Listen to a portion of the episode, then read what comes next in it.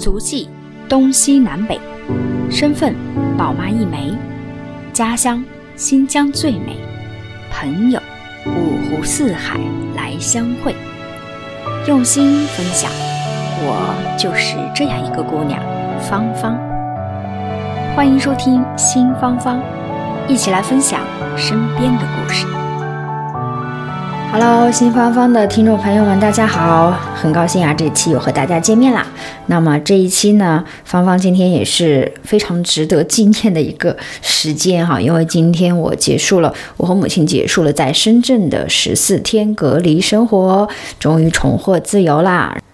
那手机上这个。健康码哈，然后你隔离完之后呢，然后有这个防疫中心就会帮他手工把它从红码变成绿码。那有了这张绿码，就是你的 passport，就是你的通行证。那基本上你在广东省的大部分城市都是可以，目前目前的政策啊，都是可以进行自由通行的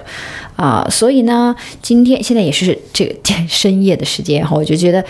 每到深夜来临的时候，就是特别大脑都是特别的活跃，然后特别适合适合去给大家去做节目也好，然后去把自己的思路整理出来哈。所以今天呢，也是呃趁着这样一期节目，跟大家来说一下，我们今天主要想要跟大家聊聊什么？那也是聊三个方面的话题吧哈。第一个就是跟大家来汇报以后汇汇报汇报，我们要善始善终哈。然后我们来讲一下，就是这个。最后隔离的这个结束的这一天呢，芳芳是如何度过的？好，隔离生活就圆满结束了，跟大家来汇报一下。然后第二个呢，就是想跟大家做一个小小的预告，也是今天晚上，就是芳芳在这个酒店里突然灵光乍现，想到了一个特别好的这个一个主题啊，也是未来可能几期节目我想的一个思路和方向，会跟大家去做一个小小的预告，节目的预告。那第三块内容呢，就是我我真的是觉得人有的时候一定要离开。他经常。所待的那一片土地，离开那个位置，然后你就会跳出来思考。但我也是今天晚上突发奇想，因为我这十四天都是在深圳嘛，但我其实过去的这一年都一直都待在香港，没有离开过香港。那这样一个情况，我离开的时候，我才会想说，哎，我蛮想要知道香港过去一年，我要总结总结香港到底都发生了什么事情。对，所以啊，我也是希望借这样一个机会，把第三块内容，我也借今天这个节目呢，也跟大家回顾一下。那方。过去在香港待的这一年时间，看到香港过去都发生了哪些重大的事件。所以好了，那么这一期的节目就分这样三个模块给大家介绍。那我们先来。聊一聊这个呃唠家常的这个话题哈，就说一说芳芳今天的隔离最后是怎么样子的。那其实我个人是觉得这个整个的十四天的隔离在深圳，除了初期的确是有一些不愉快，因为和那个自己的期望值有不一样的地方。那除此之外，整体还算是比较顺畅的。嗯，一开始呢，就是我我前面在第一期的节目，大家如果想听，就是说这个。过关的一些攻略哈，就是从境外到境内的过关的攻略。包括选酒店的一些攻略，那可以去听我前两期的这个节目内容，我有讲。好，包括中间的这个啊隔离生活，我有专门做一期的节目，大家可以翻过头去听。那我今天主要的跟大家汇报的就是说，其实这十四天，呃，整个生活结束了之后，我不但没有觉得很无聊，反而觉得哎，好像很快哦。然后突然之间，就今天早上就有酒店的前台给我打电话说，哎，几点几点你要退房了？然后你退房的时间什么？然后我突然会觉得啊，原来我要走了，原来十四。天就这样结束了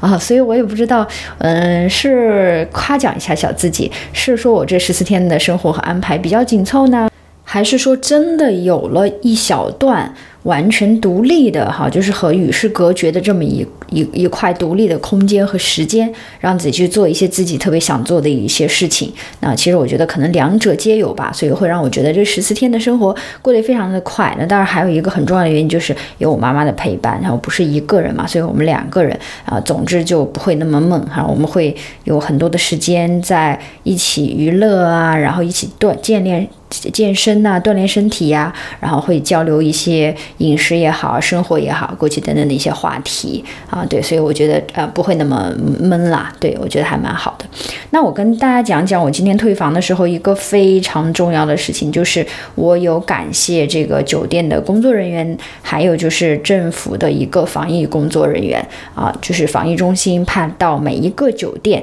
那我觉得香港呃深圳的这一点做的特别特别好，就是每一个酒店它都会有相对应的就是政府派来的防疫中心的这些组成人员。那其实我在上一期的节目里也有跟大家介绍过，一般呢会有一个就是街道办事处这边的人员来协调酒店和街道办事处和转换酒店的一些呃，包括就是从居家转就酒店转居家的这样的一些政策的安排，还有一些交接的流程方面的事情。那当然还会有一个非常非常重要的角色，就是心理咨询顾问。啊，那这个角色主要是做什么呢？就是政府派来一个心理咨询顾问，当然他肯定是有心理咨询背景的，经验非常丰富的。那他驻扎在这个你所住的酒店里，他跟你一起感同身受啊。那像我这一次呢，就是我的心理咨询顾问，然后也是负责这个酒店的啊。心理咨询顾问他就住在我楼上啊，我们是同一个房型，所以他完全经历了我所经历的一开始不适应的那些感受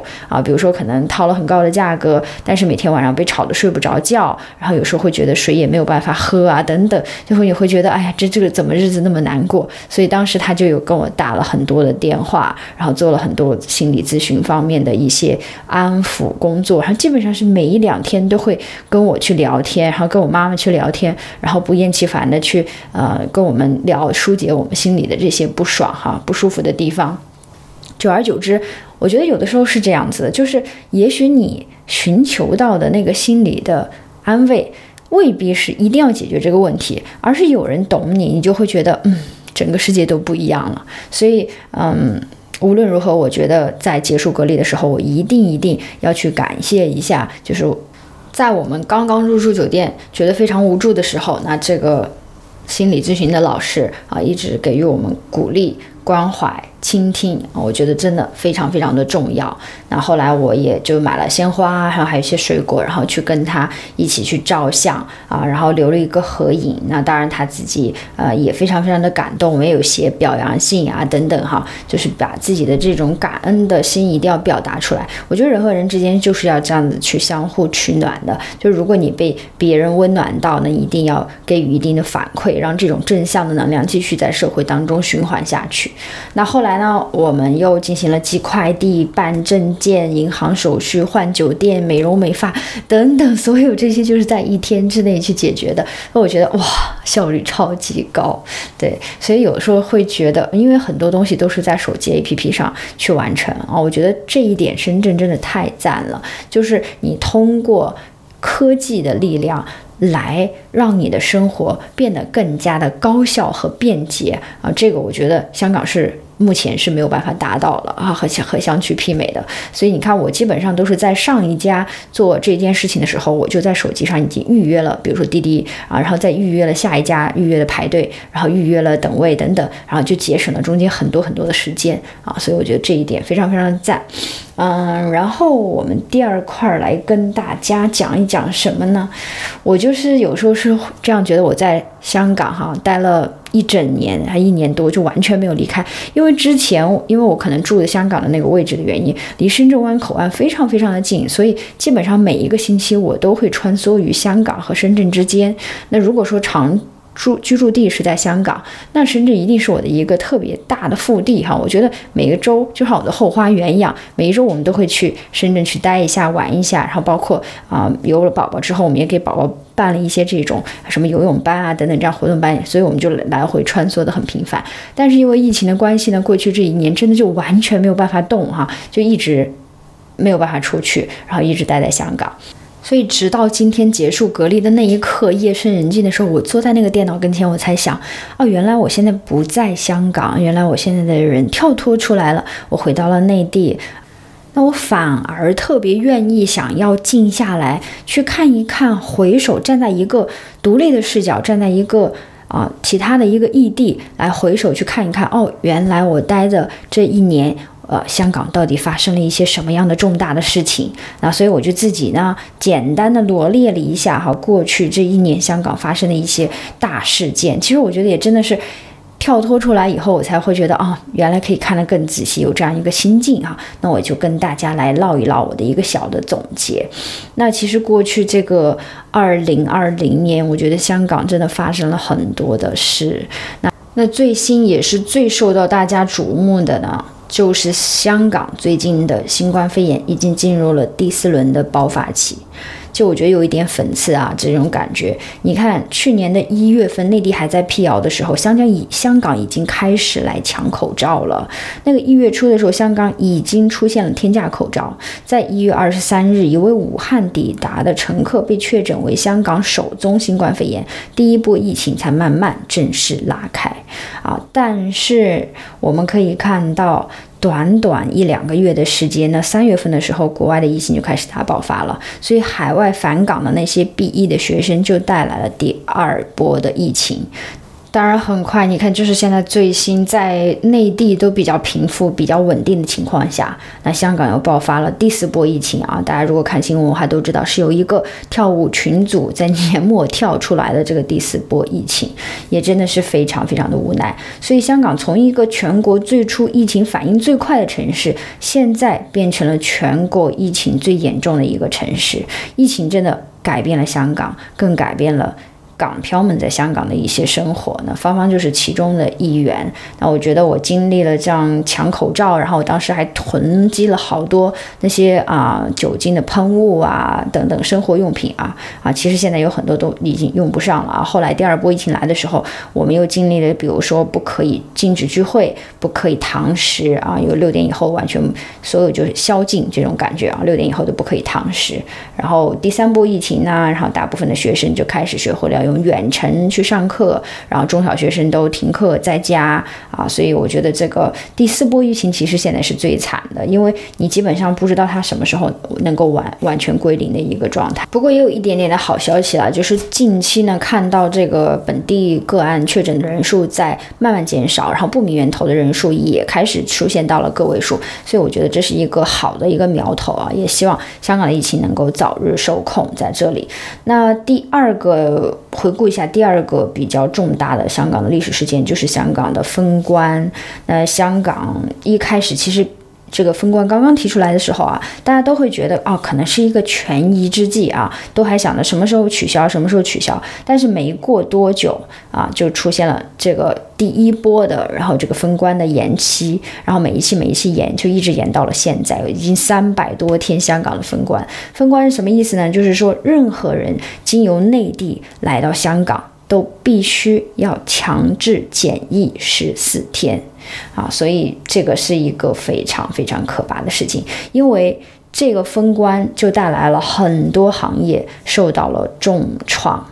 我们且不说那些大型的公司，国泰航空怎么样，然后这个海洋公园怎么样，然后这个大型的连锁品牌徐留山怎么样，我们就看看尖沙咀那一片整个两条街的医药公司。也就是香港所叫的这个药庄啊，很多药庄，尤其是临街的，纷纷倒闭关门，然后降价大甩卖啊。原因很重要的就是说，他们交不起这个地租，因为在尖沙咀啊、铜锣湾这样的租金很贵的地段、黄金地段，其实是靠着不停不断的这个内地的游客能够进行消费。如果说没有这些内地客户在营业额上给他们带来巨大的一个收入，那。他们是没有办法负担得起如此高昂的一个租金的，所以封官听起来只是哦。内地人不能入香港，但是对香港经济的打击是非常之大的。无论是旅游行业，你是化妆品零售行业，你是医药行业，你是餐饮业，还是保险行业，都面临着非常大的一个挑战哈。那所以我们也真的非常希望香港的这个疫情能够很快的受到控制，那这个政策呢能够慢慢慢慢的放开。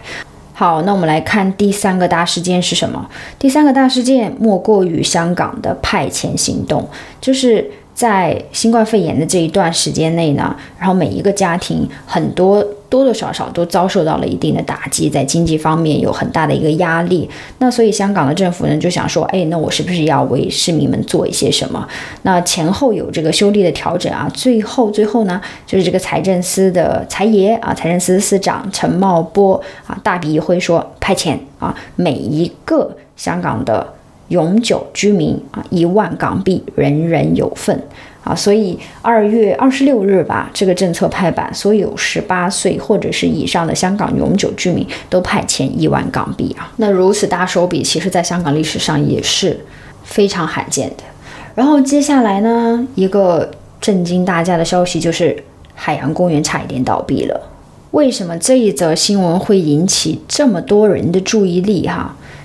很多新闻的头版头条当时都是这样印的，说海洋公园倒闭等等哈，因为海洋公园拥有了太多香港人的回忆和共鸣了。这个已经拥有四十三年历史的这样一个乐乐园，当时就在那个时间段要命悬一线啊，五月份的时候啊，因为它连续亏损，然后就被迫关闭了三个月。当然，在五月二十九日，立法会通过了五十四亿拨款的一个方案，所以海洋公园最终有。得救了。那我们当时听到海洋公园要倒闭的消息以后，但它复开的时候，我们第一个冲进去去赞助他去玩，因为他当时的那个政策是说，呃，前半年如果你凭着那个身份证，然后你是可以啊，如果你前半年的那个呃生日是在这个期间。在官员的这个期间呢，那你凭着他这个生日，你的有效身份证是可以免费入园去玩一次的。所以很多等他重新开园之后，很多的香港市民们都蜂拥而至。那我们当时也害怕他未来会出现什么波动，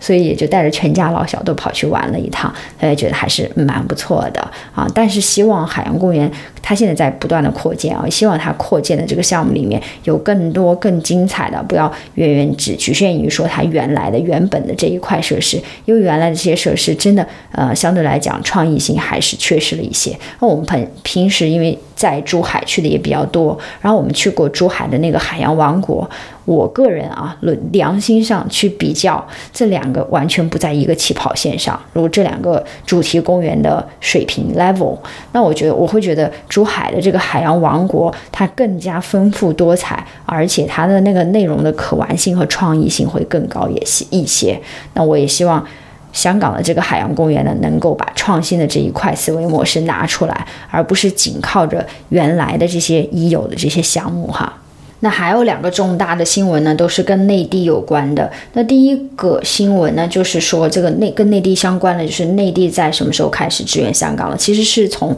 香港的第三波。疫情来势汹汹的时候，连续十二天确诊破百的情况下，那其其实已经有点开始失控了。所以八月一号，中央就宣布出手支援香港，先派出了他们的核酸检测，然后方舱医院的两支队伍，然后一一并过来啊，所以使得很多的香港市民从那一刻开始看到了一些希望。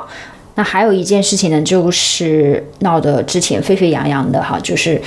国安法的一个生效。有一部分的香港人呢，会觉得国安法颁布之后有点怕怕的；那另外一部分的香港人呢，会双手赞成哈，觉得国安法来了，我们的人生都得到了安全的保障啊！因为去年的这个反修例风波呢，让暴力和混乱在香港滋生，而且这个内地身份也在这场暴乱中被恶意重伤，甚至有些港票也会被卷入到这个冲突当中来。那今年疫情稍微淡了一些，那在六月三十号的时候，这个港区的国安法在人大通过，七月一日零点法案正式。生效，那违者最高可判终身监禁，所以是非常严格的。好，那其实我们盘点完了这个以上，就是二零二零年我所经历的，大家所看到的，我认为香港最重要的这些大事件，就跟大家盘点到这里。那其实我觉得二零二零年真的是超级特别、超级魔幻、危险的一年，同时呢，也充满着呃一些小小的遗憾。那我希望哈，这这个二零二零年，你们不是说吗？这是实属不易过的哈，所以希望大家在二零二一年的时候都可以扭转乾坤。最近不是很流行一句话吗？说这二零二零年已经触底了，二零二一年是时候该反弹了。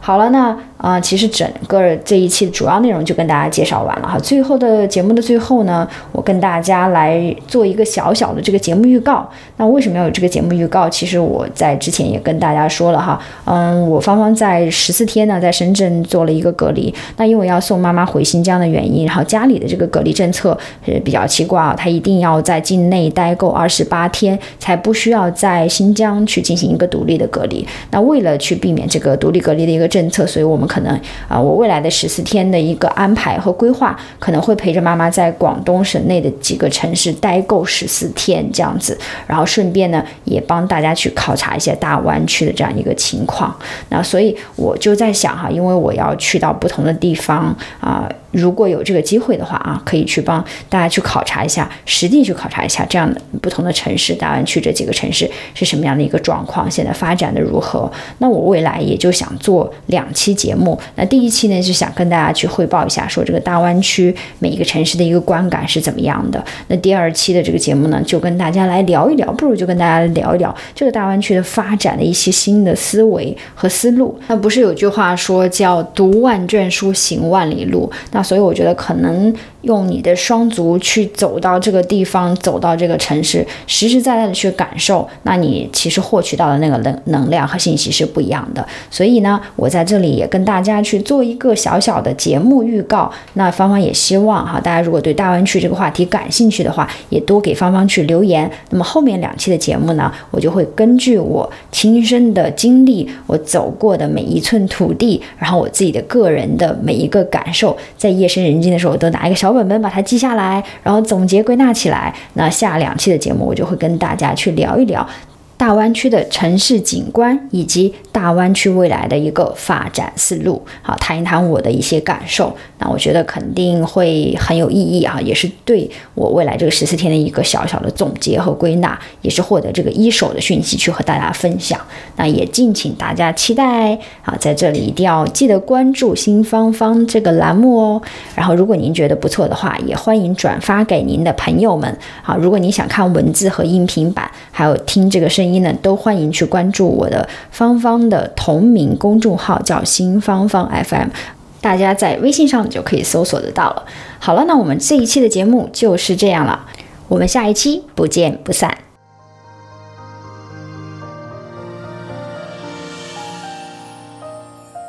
感谢您收听新芳芳，如果您喜欢我的节目，请转发分享给您的朋友，也欢迎线下跟我互动留言。同时，欢迎听众朋友们关注芳芳同名公众号“新芳芳”。我们下期再见。